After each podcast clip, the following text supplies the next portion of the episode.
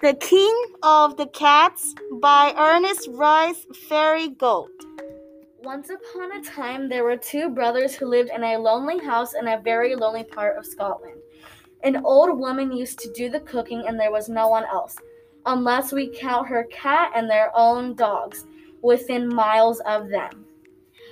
One autumn afternoon, the elder of the two one were will call the elders said he would not go out. So the young one, Fergus, was alone following the path where they were they had been shooting the day before, afar across the mountains.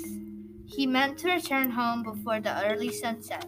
However, he did not do so, and Elshender became very uneasy as he watched and waited in vain till long after their usual supper time. At last, Fergus returned, wet and exhausted, nor did he explain why he was so late. After supper, when the two brothers were seated before the fire on which the peat cracked cheerfully, and the dogs laying on their feet, and the old woman's black cat sitting gravely with half shut eyes unhearthened between them, Fergus recovered himself and began to tell his adventures. You must be wondering, said he, what made me so late? I have a very, very strange adventure today.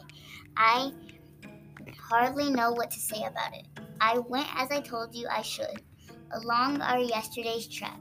A mountain fog came on just as I was about to do our homewards, and I completely lost my way. I wandered about for a long, not knowing where I was, till at last I saw a light and made for it, hoping to get help. As I came near it, it disappeared, and I found my myself close to an old oak tree. I climbed into the branches the better to look for the light, and behold, there it was right beneath, beneath me, inside the hollow trunk of the tree. I seemed to be looking down into a church where a funeral was taking place. I heard singing and saw a coffin surrounded by torches, all carried, but but I know you won't believe me, Elshire, if I tell you. His brother eagerly begged him to go on and threw a dry peat on the fire to encourage him. The dogs were sleeping quietly, but the cat was sitting up and seemed to be listening just as carefully and keenly as Elshender himself.